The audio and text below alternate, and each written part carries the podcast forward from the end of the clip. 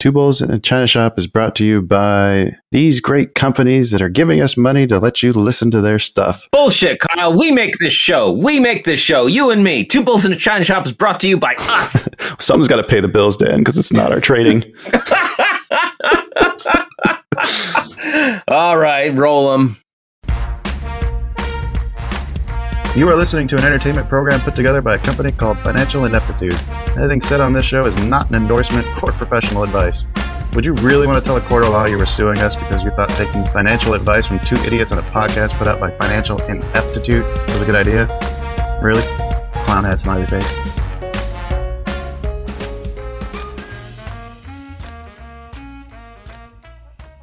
Well, hello and welcome, everyone. You've made it to the China Shop. Step on in. We got the doors wide open. I'm Shopkeeper Dan. With me, as always, is Kyle, creator of FinancialIneptitude.com. How you doing today, Kyle? I'm doing pretty good. I had a nice day trading. Oh, fantastic! I did too. It felt felt good to have a nice day for once, right? I know, right? oh, hey, we got a crazy episode today. This is this is wild. Yeah, this one's exciting because they reached out to us. This is the first CEO we've got on that came to us. It came to us. Oh, we are very very honored to have the one, Yes. the only James McInnes from Odd Burger. How are you doing today, James? Good, good. Thanks for having me on, guys. and we're excited to be here. Thanks for showing up. Yeah. We're afraid you maybe you didn't know what you're signing up for. I would be a very good CEO, I guess. So hmm. I try to show up for meetings these days. So you are the founder and CEO of Odd Burger, which is a plant-based uh, uh, fast food chain Yeah, yeah, exactly. in Canada, correct? Right? Yeah, we're in Canada right now. Uh, soon to be expanding to the US, but yeah, we're. I uh, thought I saw you had a location coming up in New York. Do you know, have a time frame on that? yeah, we're we're we're, uh, we're still looking for sites there, but uh, yeah, we're looking really hard, and and uh, hopefully we'll get one soon. But I mean, the plan the plan is to enter the U.S. market. Uh, I mean, either New York or somewhere else, but uh, we're going to get there as soon as we can. Seems like California would be perfect location for you guys for for that business. For sure. Oh yeah, definitely. Yeah, get get a Berkeley location and you will make some money, I assure you. Oh uh, yeah, no kidding. Yeah. Yeah, no, we, we, we gotta we gotta get out there. I mean, um, but uh, but you know, there's there's there's so many uh, there's so many amazing spots to go in the states, and uh, I think that I think the East Coast is uh, is kind of uh, lacking a little bit in the uh, vegan fast food sector. So we're kind of like, well, we'll start there, and maybe we'll head I'll, out. I'll, I'll translate that for you, Dan. He, he doesn't need our advice. so so is is the fact that there was like kind of a hole in that industry is that what drew you to a vegan based fast food place I, like how did you start your journey into Odd Burger Oh man, yeah, it, it started like it started a long time ago actually, um, and and it, it didn't start in fast food. Um, we actually started like just selling like fruits and vegetables. Um, to be honest, um, like I went vegan like um, gosh, maybe like eight years ago now, and um, you know I saw like a lot of health benefits to that, and like just felt really good, and I just um, decided to start kind of like this grassroots organization from like my kitchen slash garage. You know, just like in every startup, I guess everyone everyone starts in the garage, so I guess I'm no different. um, but yeah, it, it actually did start in my garage, and um, but yeah, we were we were, I was running kind of like this like secret fruit club, I guess, like not kind of like Fight Club, but but uh, Secret Fruit secret Club. fruit club. I love that. and people were really into it. Actually, it was like because I was I was basically connecting with directly with farm like local farmers, and we were like getting people like bulk produce, and we had a lot of people that were into juicing and like just like healthy eating, and they were like buying boxes of oranges and boxes of bananas and stuff like that. And there was this whole like subculture of like these people who were like smashing a lot of fruits and vegetables in. So um, I didn't, you know, I mean, I guess I didn't really realize that subculture existed, but, but I guess it, it did. And, uh, and we tapped into it and it was kind of cool because we just, we had like a lot of people coming out and before I knew it, we were just, um, you know, kind of outgrew my house and we got like a warehouse and we were, we were doing like more of it. Um, and then, you know, it kind of went from there. I mean, the progression was we did a lot of like, uh, like a lot of a few things in, in the meantime, but um, that's that's how it started. So how did you how did you make the leap to the fast food then from from that? Because that sounds like two completely different businesses.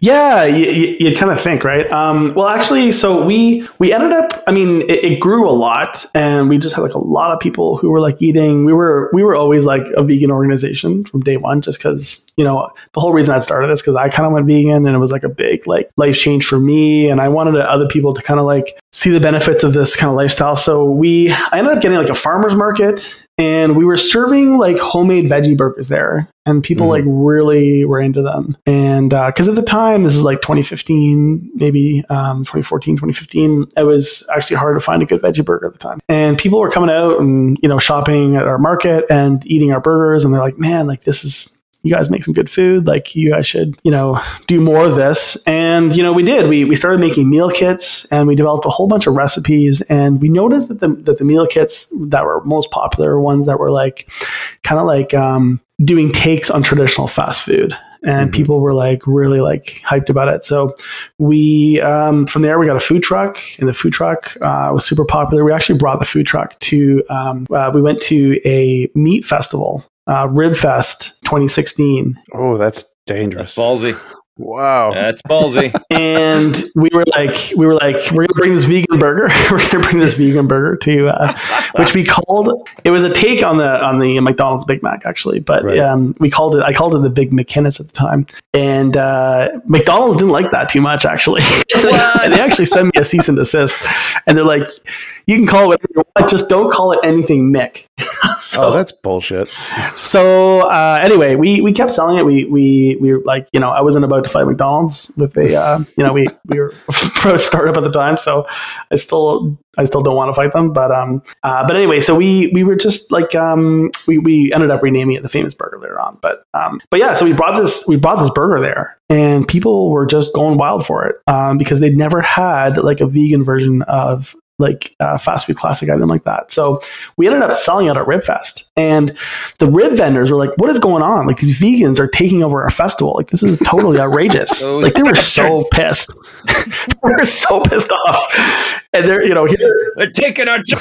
yeah, yeah. We were like, we had like megaphones out, and we're like, you know, like just I mean, it was just a, it was I mean, it was fun. It was really fun. Awesome. Um, we had partnered with a with a local vegan uh, charitable organization at the time, like an activist group, and they were doing all their activist stuff, which is you know that's always fun too. And um, and we were doing the food, so it ended up being a great collaboration. And this kind of like kicked us, and this kind of kicked us off into the fast food thing because Mhm. we're like, you know, yeah, fruits and vegetables are fun, they're exciting, but not they're not like it's not like eating, you know, your favorite fast food menu item that's veganized. There's something really that connects with people um, with that.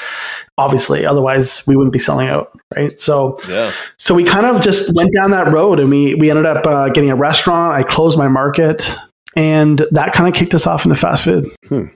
So what what uh, what do you focus on when you're making a plant based burger then? Because I think one of the things that's always thrown me off from from anything vegan has always been the texture Yeah, of the the meat itself yeah, for sure. or the the substitute. Uh, but I think if people focus when they focus on the texture, then I don't nearly mind it as much. It's weird. It's weird that the flavor isn't as important as the texture. Mhm. Yeah, I mean, I think I think whenever you're looking at food, you know, it's it's gotta kind of have it all. hmm You know what I mean? Because you can have good texture, and if the flavor sucks, you're not going to want to eat it again. I mean, at the end of the day, I'm kind of like good food's good food, hmm right? And if you are making something that is like super mushy bean burger, like people aren't going to love it. You know, Right. and Right. vice versa if you're making something you know that is super highly processed like say like uh, you know um, some of the other plant-based substitutes out there then people are also you know potentially not going to feel good about eating it you know maybe you'll Mhm. like the flavor of it but you'll be like i don't know like what's the difference between eating that burger and just a regular burger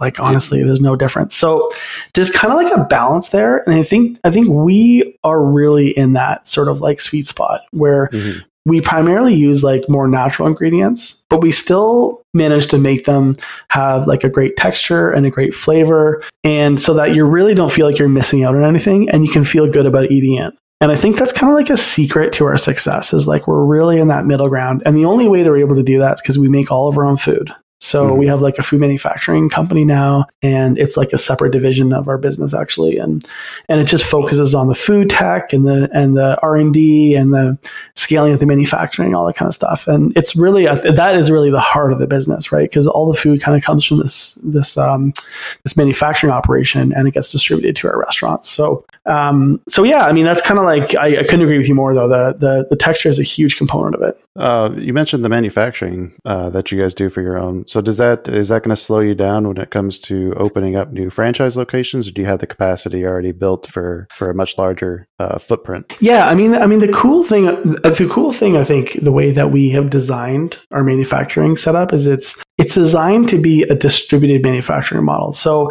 traditional manufacturers, they build these really huge plants and they have like, it takes them years to build it. And, you know, they're massive, like monolithic sort of things. And, you know, if you want to get a veggie burger down to Texas, well, you got to ship it there, right? Right. So, and that's problematic for a few reasons. Like, like number one, I mean, you know, being a company that cares about the environment, which is obviously we do, being plant based and all that kind of stuff. Um, we at the same time we want to do everything we can to be environmentally responsible and to try to like look at that distribution model because if you're making food here and you're shipping it five thousand kilometers away, um, then you know what what are you what are you really accomplishing with that uh, and is there a better model you know so um, excellent point and, and again you know another argument sort of against the plant-based industry people people say well hey you know i'm i'm eating my local meat and it's it's the chicken grew you know next door and i think that's way better than shipping a plant-based burger from halfway around the world and it's hard to argue with some of those arguments right mm-hmm. so we we need to be better i think in the plant-based industry we need to like you know continue to innovate. So to answer, go back to your question. Basically, our, our our expansion model is based on creating these. They're called commissaries, and a commissary is just basically a big kitchen, right? Mm-hmm. And it's kind of like setting up a restaurant in a way, except you have no dining room and you have no customers there. But essentially, it's a, just a really big, huge kitchen. And the cool thing about setting up a commissary is that you can build them like quicker. They're not as expensive to build, and you can build more of them and have them sort of running all over the place. So Hmm. So our plan is to kind of use this commissary model because a lot of the equipment, now not all of it, but a lot of it we can we can sort of order off the shelf. There are a few, there are some custom stuff that we developed as well that we bring in, but um, but you know a lot of it can be set up quickly and easily. And I think this is this is how we plan on sort of expanding quickly and you know going to like all these different geographic areas and that kind of stuff.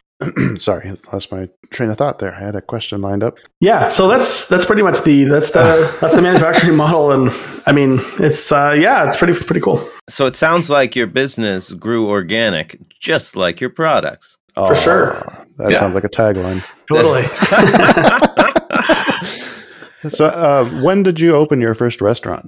Okay, so we yeah we opened our first location. It'd be like the end of 2016, and at the time, it was Canada's first vegan fast food restaurant. Mm-hmm that we opened. So that was pretty cool. And there was like a lot of excitement about it. Because again, a lot of people that had been to our food truck and had been to the festivals, they came out and we started developing the menu. A lot of it was based on our the the meal kits that we had created.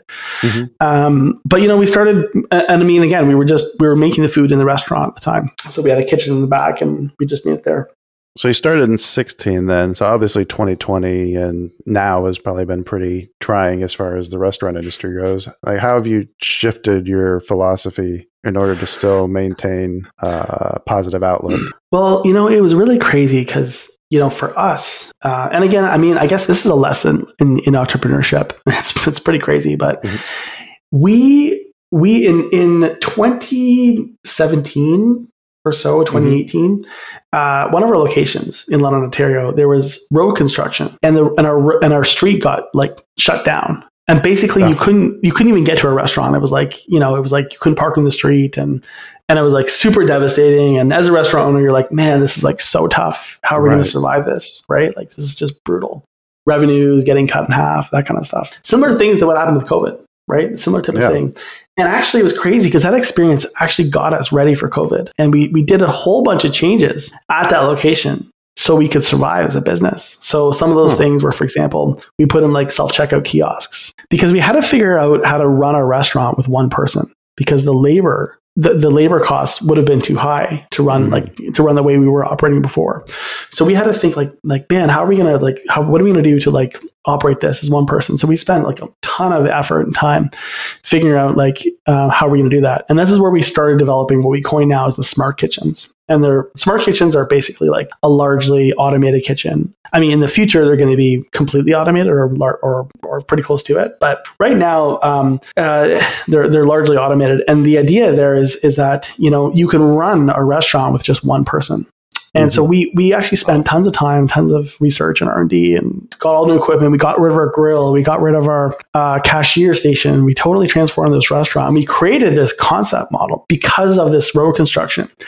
And so when we opened our location in Toronto, we already had self checkout. We already had this new model. So when the pandemic hit, you know, um, it wasn't a big deal for us because we were and we were used to running a takeout only business and running super lean. It actually sounds like you're perfectly positioned for it. Oh, we're totally perfectly positioned, and we were already like a takeout business, right? When all, Right. whereas all these other restaurants, they had to become a takeout business, which is so hard. If you're like a standard restaurant, like if you plate something on a plate and you're like, hey, this is like 25 bucks. You know, when you put it in a cardboard box, it doesn't translate very well necessarily. You know what I mean?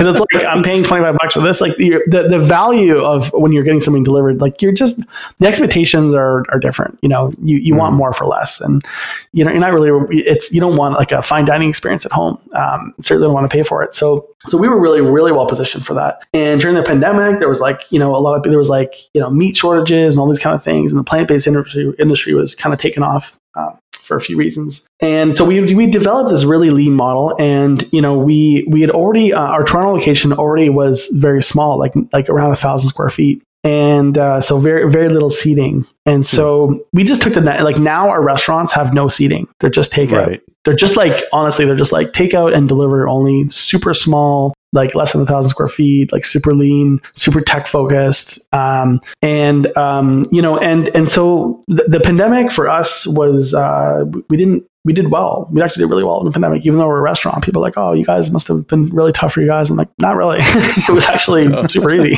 We just kept doing what we're doing. I mean, besides the, the the issues with like you know making sure your staff staff are safe and public Right. health stuff, but there were a few adjustments, but way less than compared to other restaurants. So are you using like the uh, like the automatic burger flippers that I've seen like kind of getting trial runs in California or Well, yeah, no, actually, we're we're developing all of our own robotics now. So Ah. um, we, we're we don't like for us though those those things are okay, but they're more designed for like a traditional restaurant right? where you're where you're cooking on traditional equipment.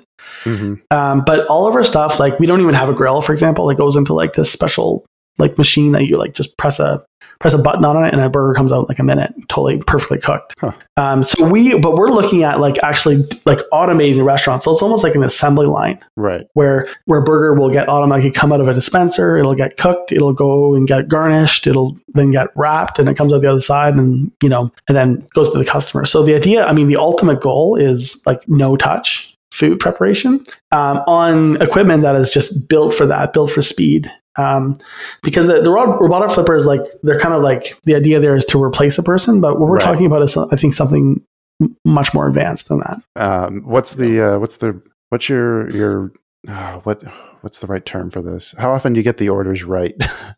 if you're automating it like that, I imagine it's going to be a lot better. It's the accuracy level. Yeah. Yeah, I mean, you know, like we're we are not there yet. It's th- these are things that are like some of these things are still in development. You know, it's it's things that we're working on. So um, I don't want to kind of get your hopes up and be like, hey, we're we're the old robots.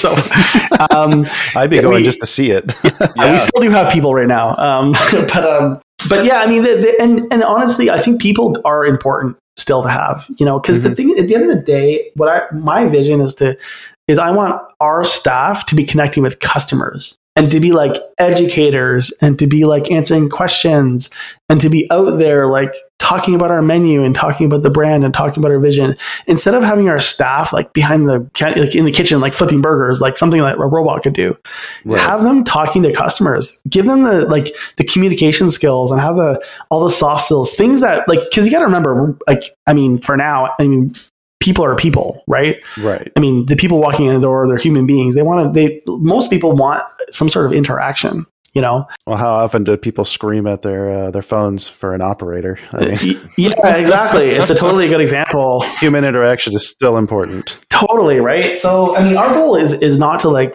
cut out the person. It's to really make people like connect in, into a different role where our people are connecting with other people and make them like educators facilitators like brand ambassadors that kind of stuff right? Not just like you know someone who's like something that a robot could do. So um so i mean yeah this is the vision. I mean we're, we're in a transition over to that state of course. But um, but right now, I mean, for example, like we haven't burned a burger in like two years, as an example. like we haven't had one, we haven't had one complaint of a burger that's been burnt, you know, um, or or undercooked or overcooked or whatever, right? Right. Because everything is programmed.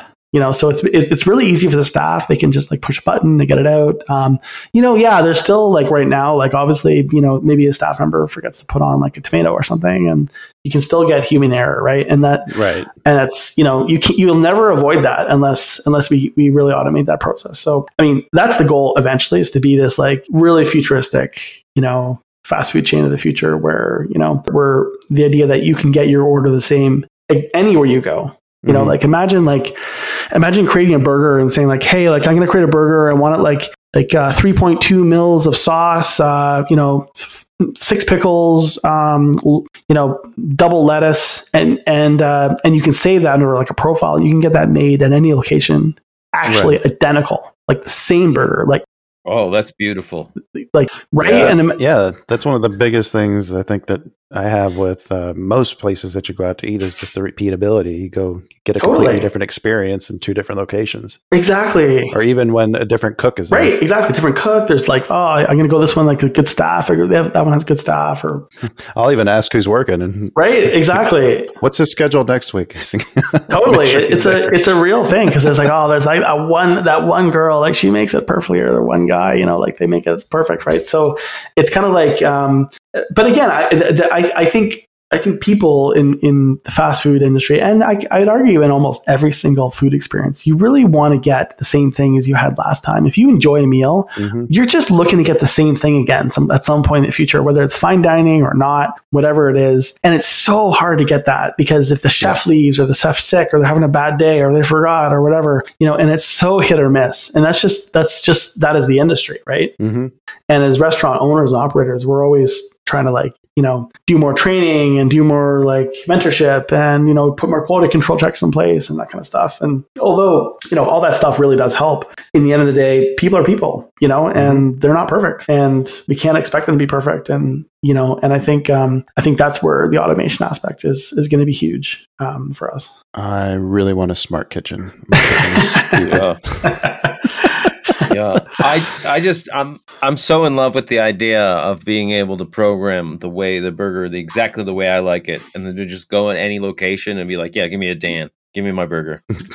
right. Yeah, totally. Whether and and and to be like like man, that's that's my burger. Like that is it's actually like I this is the burger how I want it. It's made how I want it. It's like perfect every time. Completely consistent. That consistency is so critical to me. Completely. Whether you're in LA or New York or Paris, like you're getting that exact same experience. And I mean, this is I mean, again, this is what other chains. This is I think this is why fast food is successful. hmm right? I would argue why is McDonald's successful? Is is their food like exceptional? Is there something, you know, I mean, no, at the end of the day, when you have a Big Mac, It's cheap, it's fast, and it's repeatable. yeah, if you, you can have a Big Mac and it's going to taste the same whether you're in California or New York, right? Mhm. And that's that's what it's all about. It's like you know what you're going to get when you walk in there. And same as any other, I mean, you can say the same thing for pretty much all fast food. And I think that's why fast food is successful because people want to know that they're not going to be disappointed, right? Mhm. Like Right. I I mean, sure, you can still get disappointed in a fast food restaurant. Like, yeah, things do happen, but it's it's less likely. Well, people people use fast food too less when they crave something, and more when they just don't want to make something at home. Yeah, and you're just on the run, and you're just like, you know what you're gonna get, and I know what it's gonna taste. Get something that you know, yeah, it's going to be good. Yeah, all that, right? It's not going to be amazing, but it's still going to be it's going to be good enough. yeah, and it's gonna hit the spot. It's not gonna be expensive. Like you know, pricing price point's huge too. I mean, that's a huge Oh, yeah. factor as well. So I mean, that's another thing that we that I think uh, you'll find that differentiates differentiates us from like other vegan restaurants. Um, you know, because because plant based uh, plant based uh, food is is generally um, people look at it and they they think it's more expensive hmm you know, usually it's like, oh, it's kind of a specialty item. It's like you think of the word gluten free and automatically you think, oh, that's, that's got to cost more. You know what I mean? Right. And, and I think plant based also has kind of uh, gotten that same type of reputation. Um, not sure why, but but uh, we, um, you know, again, we we we pretty much price match other fast food. Well, a lot of it too, you got to think is going to be just on how normal it is. I know you got to be careful using that word these days, but the more infrastructure you have around it, the more demand for it, the cheaper it should become. Yes, absolutely. And it's to be honestly, it's, it's all about scale, right? Mhm. So, you know, we we make we make our burgers now with the same ingredients that we did before, except we have equipment that can make like thousands an hour Right. instead of instead of hand forming them or whatever um, you know and and i think like at the end of the day it's like you know that's that's uh, that's that's how it's how it scales right? You, you need to scale to compete. So we knew that we had to you know really get into that manufacturing side to compete um, and you know that's why what's why we we really focus on that. So, are there anybody, any other fast food vegan restaurants competing with you? I think the only thing I've ever seen is like uh, the uh, Burger King had a, a plant based Whopper, short lived. I don't think it lasted very long. I had, I've not seen another fast food place that's completely vegan. Yeah, like there is one in California. They're called uh, Plant Power Fast Food. So they're they're one. I think they have around ten locations or so. There's a, there's like one in UK as well called Neat Burger. Um, there's no one really significantly in Canada here um, on any kind of big size. Um, Mhm. Those are the those are the, you know some of the biggest, and they're still very small Right. relatively speaking, right? Tiny, tiny uh, companies, just like you know, just like we are. We're still in our infancy. I would, you know, I would say. Um, but but you know, we we are really kind of now like set up to scale, and that's we've really focused. We've we've taken our time to grow, and we really focused on our infrastructure, our training, our consistency, our model. Um, so that we can really like scale quickly, uh, and that's kind of what we're set up for now, is through our franchise model and all that kind of stuff, um, is to, to scale quickly.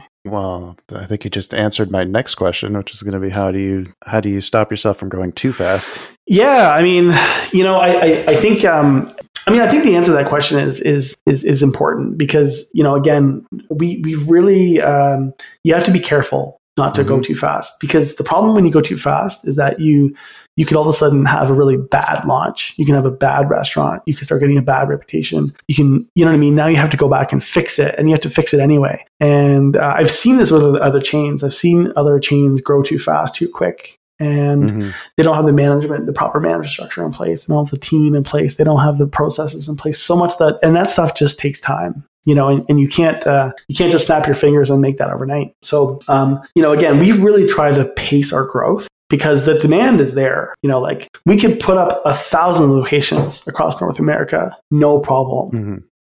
like the demand is there but you know the question is is like you know can you do that and not fail and not totally screw it up right like Right. with all of a sudden now we can't supply the restaurants or all of a sudden you know um, you have really bad quality and you don't know why and you have, you don't have the systems to control it and you know all that stuff. So you know we've really focused on like all the monitoring tools. Like you know we have like like our restaurants are totally managed remotely. Like we have remote monitoring of every fridge and every freezer. Hmm. uh, just just so we know that like hey is the food you know is the food safe to eat? Right? Like Right. uh, like you know if you have a restaurant 4000 kilometers away i mean how do you know you know i mean but we but we can look back and be like hey listen like yeah here here are the temperature sensors in that freezer for the past two months. You know we know that the food has been kept at a safe temperature and really focusing on safety and focusing on on you know doing things right is so important. So um, so yeah i mean on the growth side you know we um, again we're we're kind of go, going into you know high growth mode right now you know and we we hope to stay in that mode for for here on you know from from, from now until eternity so right. because I think we're we've spent enough years sort of like uh, figuring out the you know the system and that kind of stuff. Can you you mentioned the management team? Uh, do you have uh Can you tell us a little bit about who you've who you've got running the the key locations? Yeah, so I mean, so uh, like the, I, the the the company started with myself and my wife actually. So my, my wife, she's the co-founder. So Mhm. she's uh, the COO. Uh, her name is uh, Leah McInnes, and she so she is you know critical, obviously, to helping the business run efficiently because she's like a, an, an unbelievable manager. hmm and team builder. So, um, but uh, so then then basically um, we have uh, you know director of operations, and they uh, they sort of manage the operations of the store. We have a production manager, and he manages the production side, and um, and then we have like our marketing team, and they really focus on the marketing. But but other than that. You know the uh, there's there's you know lots of other financial people and uh, our CFO and other people that are that are key to the business, of course. But on the operations side, um, basically there's a there's a there's a manager at each store Mhm. and then there's like an ops manager who runs like multiple stores. So that's Right. kind of like the model. And the idea here is that uh, that we can take this model and we can put a, like a franchisee in this place. So a franchisee would then potentially act either as a manager or as an ops manager where they can run multiple stores because our goal is to get franchisees to be able to run multiple locations. Mhm. So that's why we built these five corporate stores so we could basically know how to run a bunch of spots um, in different cities, geographically diverse locations uh, easily, and be able to like show someone else how to do that, right? So um, yeah, so that's kind of like the the sort of the corporate structure we put in place. Um, looks like you guys are listed on the Toronto Stock Exchange, uh, symbol ODD.V. Is that correct? Uh, yep, yep, we're on the exactly on the uh, So, what was the Yeah. process of getting actually listed on the exchange? Like, what did you actually have to do in order to get on there? Uh, well, I mean, honestly, it's uh, it's probably not something I would, I would do tomorrow again. It, it's it's like if I had any hair left, I think it'd be uh, it'd all be gone by now. But it's it's a um, you know taking a company public is a crazy experience. I'll I'll just say that, and I'm super glad we did it hmm uh, when we did. And I think we we we sort of went in. It, it's it's a combination of things, but it's timing is everything, um, especially in, in the stock market, as you know. Right. Um, you can do the right thing at the wrong time. You can be the best company in the world, but if people don't want that now, and then it doesn't really matter, right? So, Right. um, so, but but we um, the part of the reason that we we went public was that we really, um, you know, fifty two percent of the company is owned by myself and my wife. So it's we're founder owned and founder led organization, right? And um, so I mean that's a lot of shares, like forty three million shares or something we have um, out of 82 million outstanding. So, um, and for us, um, the, the biggest thing was that we didn't have this like VC sort of like influence, I would call it, that a lot of, a lot of other startups have. Because Mhm. what you see in other startups is that, and I think this is just, you go into the startup world, right? You, you get one VC, the next round you get three more, the next round you get five more, then next round you get all of a sudden, you know, you own 5% of the company. And although it's great because maybe eventually that company goes public and, you know, you have 5% of a billion dollars, which is still awesome. Um, but, you know, for us, um, my, my biggest concern with doing that was that we're, we are like, we're this like ethical, mission driven company. hmm And I was always really worried about bringing in like this external VC control because I, I, I had seen that before. Like in my previous company, I'd been a victim of that. You don't want to lose your voice, basically. You, yeah, you lose your company, you lose your voice, lose the vision, and someone's like, "Hey, why don't we just put like cheese on the menu, and maybe we'll just put a like a beef burger too, because get more people to come into the door." And you're, oh, you're, you're Yeah, what, what if they're bringing their non-vegan friends? yeah, then what? Like, what are they gonna eat? Like, we'll have to bring in a beef burger. Just have one beef burger. It doesn't matter. You know what I mean? Yeah. and all of a sudden Yeah. you're like your mission and your vision is just gone and then your base is just like man like i thought this was a vegan company and now you guys are like selling cheese like Now total Popeyes. sellout and then you just like lose you just lose it all right like what's the point of even doing it you know what i mean and i'm not saying that a vc would do that but i'm just giving an example of like theoretically something that they could do. Well, could now do. it becomes possible. Whereas- exactly right yeah. totally like they're not vegan like what do they care you know what i mean so um, for them it's like can they make money and can they get out you know Right. like what's the what's the next liquidity event that they can get the return they, they, they only have a certain amount of time to get a return right Mhm. so for us we're in this for the long run like like i'm like never selling my shares. Like we're in mm-hmm. this forever right? So for us like there is no end game. This is it right? So like we're not just trying to like you know make the value go up so we can cash out so i can go buy like you know Not trying to get acquired by another company or yeah, yeah. and just so we can go and buy like a lamborghini and a big house. Like that stuff doesn't matter to me you know or my wife right? So we we're we're we're, we're entirely like mission driven and and That's awesome. out to make a change right? Because honestly like what's what's life about? What's what's it all about anyway right? So Yeah. um so anyway this, yeah I mean, for some people it is. Not judging but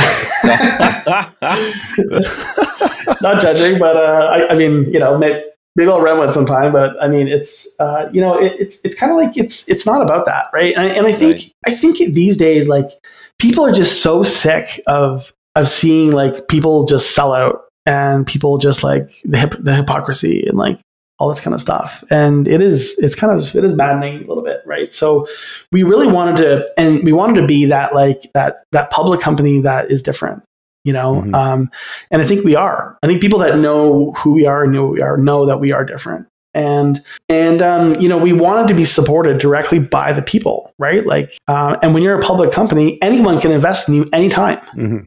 Like someone can just go buy your company tomorrow. You don't have to go and do like a private placement, or you don't have to do like you don't have to be like an accredited investor. You don't have to be like all these things, right? Right, so right. we all of a sudden we make ourselves completely accessible to anyone that wants to believe in our vision from anywhere in the world. Which is what I love about being a public company. Like that Yeah. to me is what it's all about. Is that if you believe in what we're doing and you think it's the future in what we're doing and our vision, you can invest. Doesn't even matter if you tried our food, right? So Mhm. um, so this is this is what's so cool about it, and you, you take that control away from those, you know, the, the big VC conglomerates and all that kind of stuff. And you know, I'm not saying they're bad. I'm not saying that they're not right for somebody. They're just not right for us. That's all. Are you ready for a tough question? Sure. uh, one of the things that's always that seems to plague uh, like the smaller startup companies is uh, uh, liquidity inducing events uh, such as like cash raises. Mhm. Uh, how is your finances looking for like the foreseeable future? And Do you anticipate having to uh, sell company shares in order to do any fundraising in the future? Yeah, I mean, I guess. Um, well, I mean, I, I guess I can start with this. Um, so we had a record sales month last Mhm. month, right in October, which we announced, which is awesome. Like blew our. I mean, we, we we almost did as much revenue, I think, as we did in the previous quarter. So, Oh, Oh, well wow. uh, I mean, so it there's some crazy there's some crazy growth, obviously, with what we're doing. So I'm happy about that. But but you, you know, I mean, I guess generally speaking, um, my goal is to never you know try to dilute shareholders Mhm. right? Because I'm the biggest one and I'm going to Right. suffer the most, right? So it's like I don't want to do that. I want to. I don't want to. I don't want to. You know, I'm I'm I'm in it along with everyone else, right? But at the same time, you know, we are still considered in, in many ways a startup, right? I Mhm. mean, we're on venture exchange. We are a venture company. It's meant for smaller companies that are kind of up and coming. So, you know, is it possible that at some point in the future we're going to, you know, we're going to issue shares and do a capital raise? Sure. You know, that's lots of lots of companies do that in the public space. Do we want to do that? No, of course not. You know, our we are focused on making our company profitable, Mhm. right? And reducing as much as possible our need for liquidity events, right? So because really, I mean, we want to fund our company completely by our revenue growth. And the great thing about franchising you know, is that we can uh, we can accomplish that in many ways. Uh, that that that growth without significant capital contributions because Right. the franchisees are funding that that that growth.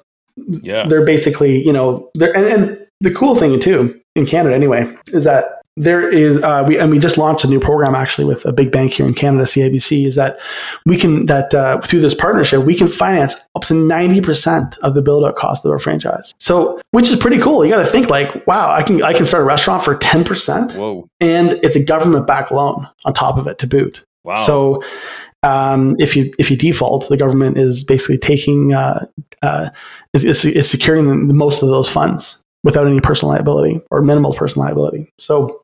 Huh. So that is really cool. So, um, so I mean, I guess I, I don't know. I guess I hope that answers your question. Um, so I kind of like, Yeah, just That was there's cool. been a few that uh, we've been asked to talk about where I go and pull up their financials and I see that they've been issuing shares every quarter for like the last year for or sure. two years. Uh, uh, I don't want to talk about these guys. yeah.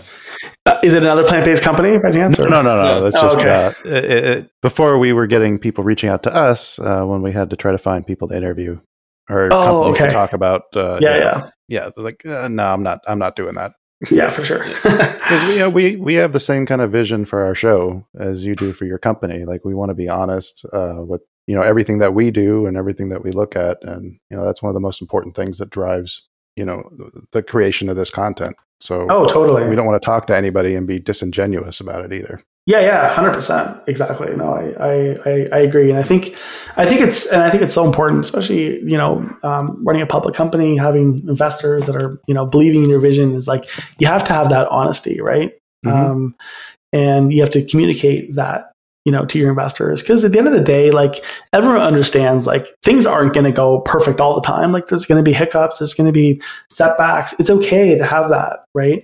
Right. I think as long as you have like a solid team and you have like people that are doing the right things and you know people that are like spending money wisely and making good decisions and doing you know like pushing the company forward in a good path Mhm. right? I think that's all as as an investor like what more can you ask for right? Um i think of i think of as as a management team if we're executing and we're performing and you know we're we're overcoming those those obstacles and we're admitting our mistakes and just owning them i think that's super important Well, I think you uh, you're off to a great start already getting through the the COVID era.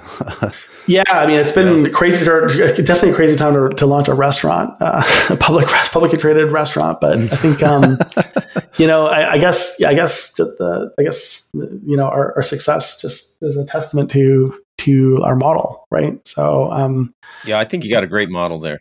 Yeah. Uh, not, not only that, but I think like being able to take an experience from three years ago and be able to learn and improve s- and set yourself. I mean, people call you lucky for for uh, changing your structure the way you did in order to kind of mhm. be in the position that you were when COVID hit. But I I disagree with that. I think that you I think it's forward thinking. you took a yeah you- yes you took an ex- uh, a situation that happened. You you came up with a plan to make sure that it didn't happen again because you were thinking that way rather than just trying to limp your way through it. totally. You're able to come out on top. Yeah, and I think I think as entrepreneurs, it's like it's kind of like you know, it's kind of what we do. Like you look at something, and it's like, man, I can't believe this happened. This is just a brutal thing that's happening. Like, how to you know why I'm in this situation?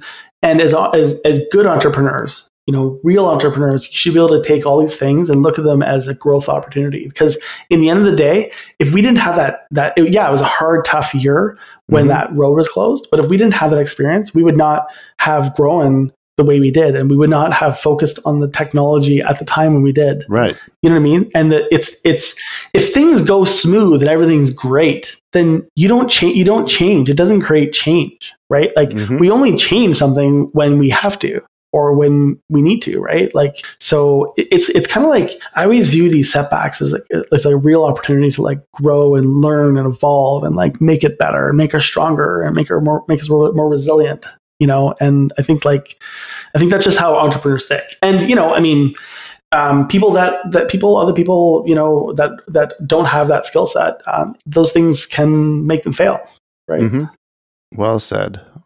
So so moving on to the the plan then for the future. yeah Twenty locations next year is the uh, is the plan. You so you mentioned New York is one of the possible places. Are there any other uh, areas that are that are on your radar that you're trying to to get into? Well, yeah. Well, as I said, like like we're we're still looking for a spot in New York. Um, but th- but that being said, um, we're also looking at other spots in the states. We've been looking in Michigan. We've been looking in LA. We've been looking in Chicago. We're looking in Seattle. Uh, we've been talking to lots of U.S. franchisees as well, potential Mhm. franchisees. So right now, uh, what we're doing is we're we're getting ourselves ready for like a U- big U.S. franchising initiative, big U.S. franchising push. So our legal documents are getting prepared and that kind of stuff. We're going to be registering in some states, and we're going to be doing a big franchise push. But but uh, but in Canada right now, you know, we are we have a, a ton of franchising interest. Mhm. Um, we are you know we have we have more franchisees coming. Uh, we are going. We're in um, you know uh, we're in Calgary. We have a spot in Calgary, franchise in Calgary. Uh, we have another one we announced in, in Ottawa, and as I said, we have more coming. So we we also have you know three more uh, sites in Ontario under development. So I think right now we're we're up to around eleven or twelve sites that are either operational or or in under development. So the the goal here is to get get us you know eight or nine more sites uh, franchisees set up for next year. Mhm. And you know, from that base, uh, and hopefully, the goal is to have one of those, at least one of those, in the U.S. market. And from that, you know, really the next year, just push it like crazy through a franchising model, and just you know, take this thing everywhere. That sounds exciting. Yeah. Uh, I got a quick question about Calgary. Is Calgary basically like the Texas of Canada, or Yes, Okay, that's what I thought. I just Yeah, wanted to clear that much. up. That's something that's been gnawing at me all day. but anyway, you know, I, but I, I, guess we're used to uh, for, from going to Ribfest. You know, it's like we're we're used to be we're used to being around that. Uh, in, in fact, you know, it, was- it was funny because because like we were so successful at that one Ribfest is we ended up having all the other Ribfests in Ontario like reach out to us and like beg us to come to their Rib Festival too. really, And it was mind blowing. It's like here they are, like running a, a celebration of literally killing animals, Mhm. right? Celebrating the, the, the slaughter of thousands of animals, It's the antithesis of your corporate mission. right. right? And they're like, please, please come to our festival and help us veganize it. It's like mind blowing. And you know, we did. We we we were at we were went to we ended up going to a bunch of other festivals with our food truck. But uh, but you know, it, it was from that where I saw it was interesting where you're where you, you end up having demand in the strangest places. Like you don't think that would work. You don't think like oh, a plant based food truck at a meat festival works. But then you got to think like like yeah, sure. There's like The fact that it does work makes me all the more excited to to see where your company goes. Yeah, totally, right? Because if you can succeed there, like Yeah, you can succeed anywhere, right? So um, for us, like going to Texas and going to those places, like I, I know, I know there's huge demand there. I just know it If you can make it in Texas, you can make it anywhere. exactly. The right? I, uh, I I haven't tried an odd burger. It's it's added to my list of something I have to try. But when I was on your website looking at your plant protein guide, and is it pronounced sa- seitan? Seitan, yeah, yeah. Yeah, I I there's a there's a Chinese place in Tucson that has uh seitan meat, like it's a veggie option, but it's beef and broccoli, and I can't tell the fucking difference. Oh, cool. I just cannot tell the difference. Like, Yeah. I even I even went Wow. and got two of them and and closed my eyes, and I couldn't tell which plate I was being fed. Really? It, it's it's an amazing protein because it's also so natural, which is which is what I love about it. Like when you are so so basically the the the core of seitan is uh, a substance called vital wheat gluten, and um, basically what you do is you take like wheat, like flour, right, Mhm. and you wash out all of the starch. You basically just like it- it's essentially just washing it. And in fact, you can do it at home. Like you can take like you can take like like you can take like flour and put it in. There's some there's some TikTok videos out there you can you can check out. But basically, you take a flour, you just wash it, keep washing, keep rinsing it out, and you form this ball. And if you keep like rinsing the ball, eventually all the starch gets out until the water goes almost clear. And eventually, what you're left with is just the protein, basically. So it's like it's a, it's a super natural pro. It's a very natural protein, right? And and it's it's what I love about it. And you know the the the um, the things that you can make with the versatility is incredible. Like we, we do everything from breakfast sausages, uh, breakfast sausages to like chicken to you know burgers, like everything in between. Um, it's it's kind of like a, a core a core thing for us. But um, and it goes back like thousands of years. It's like this is like nothing new. So Yeah, the Chinese figured this out a long time ago. So I Yeah, guess we're just we're just like uh, you know discovering it or whatever. I tried to ask them how they made it, and they didn't know what what the hell I was trying to ask them. yeah, Sounds like you just got to go to TikTok. It's like, what's in the fake meat? And they're like, it's fake meat. I'm like, but what's in it? Like fake meat. That's what's in it. Ancient fake meat. What do you, don't you know? Ancient Chinese fake meat. yeah, yeah, totally. That's funny. Oh, fantastic. Well, Dan, I'm out of questions. You got anything else uh, for our, our guest? Well, yeah, that was that was it. I just want to talk about the, the types of meat and and express my very sincere interest to to munch on uh, one of their preposterous patties or the famous burger. So they need one in Tucson for you then. For me, I don't know. I don't know if it would do. Yeah, you know what? There are probably some places in Tucson. I bet it would do really well in Tucson. Yeah. James, we got to start a franchise with you. We got to make that happen. Done. Let's let's do it. well, and, and you know, you know the you know the thing is like like I, I guess the easiest way of describing our menu is like, or I, I guess success is like when you bite into our famous burger, right? When you when you bite into it, or you you know take a bite of our fry supreme or whatever, what it does, and this is how I and what it, this is, it does the same thing for me, or what this is how I know we have the right taste or flavor is that it immediately brings me back to like a childhood experience or experience you know that I had as a teenager, like eating fast food. Yeah. Because I mean, personally, I, I didn't eat a lot of fast food when I was a, an official adult, I guess. you know, so I just um, I kind of like for whatever reason I was like ah I don't you know and and uh, this is before you know when I was eating meat. I still didn't, didn't eat a lot of fast food. Just kind of like I don't know it was just like I didn't like how it was super processed just I don't know just trying to like I guess be a responsible adult. Let's call it that. Yeah. um, but um, but but you know the thing is like we still in the back of our minds and and we still have those connections to those flavors right? Mhm. and what and what the crazy thing is like when you don't have that for like 10 years and all of a sudden you have it again and you can eat it. You're like oh man like i'm gonna eat this and and I, and I don't have to feel bad about eating it. I could just like enjoy the flavor again.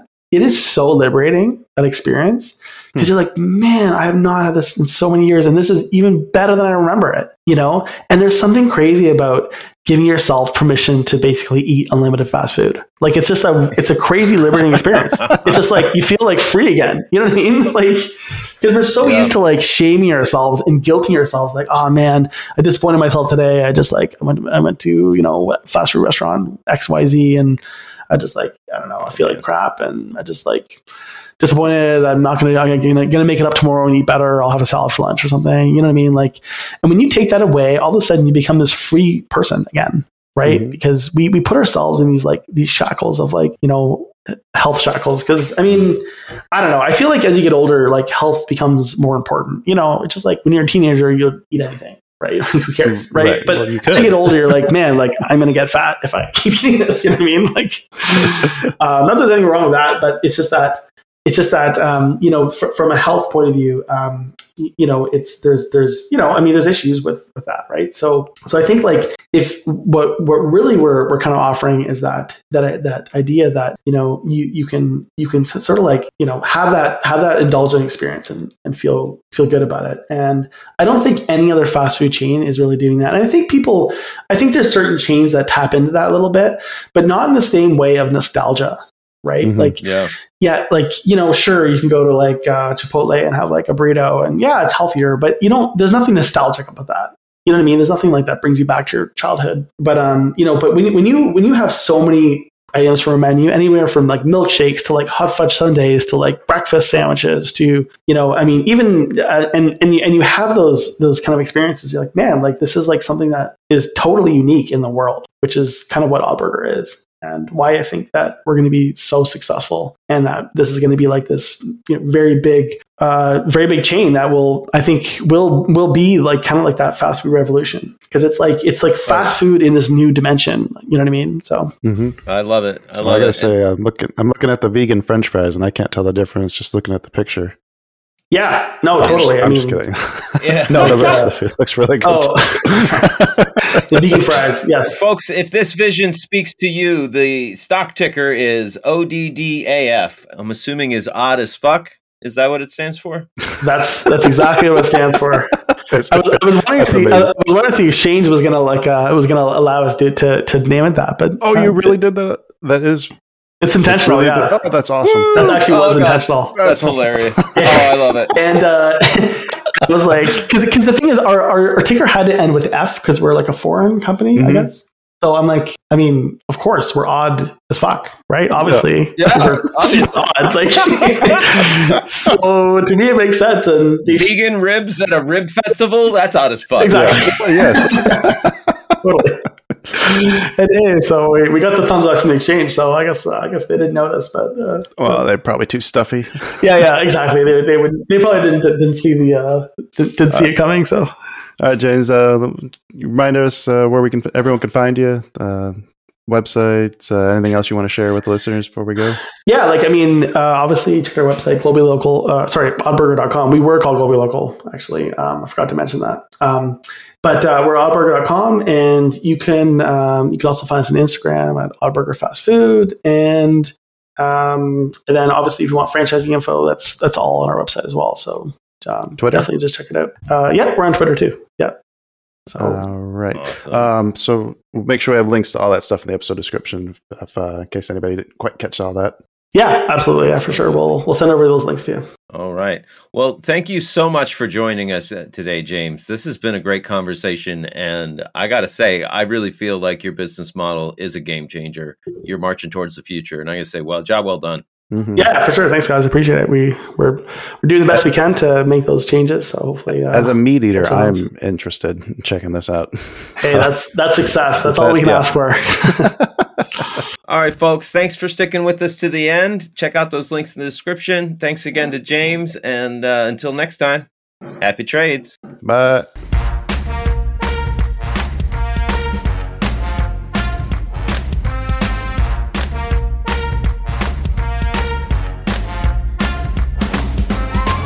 Two Bulls in a China Shop is an entertainment program, and all thoughts and opinions expressed in the show belong to the hosts and not of any company. They are not intended to provide specific advice or recommendations for any individual or on any specific security or investment product. It is only intended to provide entertainment about stocks and the financial industry of trading. If you make trades based on what you hear in this show, you assume all risks for those trades.